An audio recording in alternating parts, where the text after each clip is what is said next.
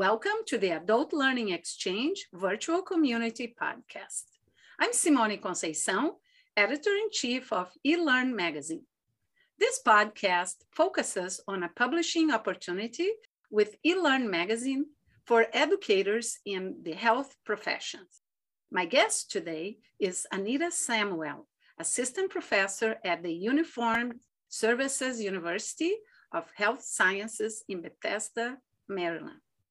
Anita, tell us a little about this special issue. Hi, Simone. Thank you for having me today. This special issue is focused on how blended learning technologies are being used in health professions education.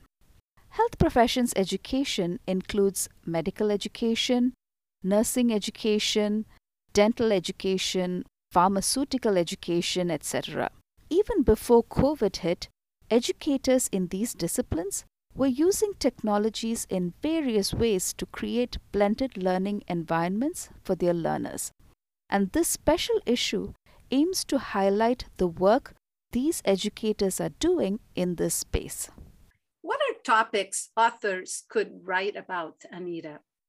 So there's a wide range of topics that authors can choose from. For example, if you're using videos for your lectures or if you're using podcasts, some uh, educators have been using open educational resources that are available online.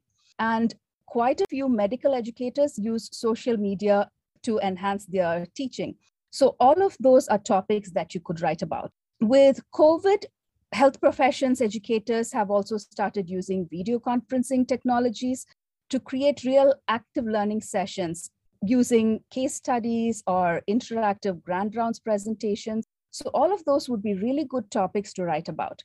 Now, if a potential author, someone interested in writing, contributing to this special issue, is not really sure, you have a topic in mind, feel free to reach out to me and I'm happy to have a conversation. We can talk through your ideas and see how to make it an article. Anita, what should authors consider if they want to submit an article for this special issue? Any tips for them? I'd say there are six things that authors should keep in mind. Number one, remember the article is about using technology to enhance learning. So you have to talk about the technology and how you used it in a learning environment. Number two, you don't need to have collected data on your strategy. This is a space to just share what you are doing. Three, these are practitioner pieces so it must have a practical focus to it. Number four, at the same time, remember there should be a grounding in theory as well. For eLearn magazine, the focus is always a very practical approach but grounded in theory.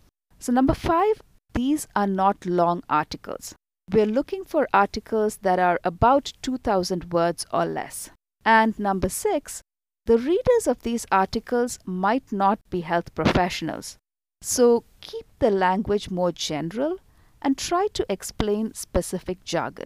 Anita, if someone is interested but not very sure of how to frame their article, what can they do? I would just encourage anyone interested to contact me because then we can really explore options and think about how to frame it, how to contextualize it, does it have enough of an e-learning focus? Will it fit into our magazine itself? So those are things that can easily be talked through and it's not like we need to have a one hour conversation but a quick meeting would be helpful. So if anyone is interested at all this is a great place for them to get into the publishing arena and get some publications out and so they should just feel free to contact me. Thank you for joining me today anita Thank you so much for having me, Simone. Please join our discussion with any questions or comments. Click on the link in the description of the podcast to access the discussion. Thank you for listening to our podcast.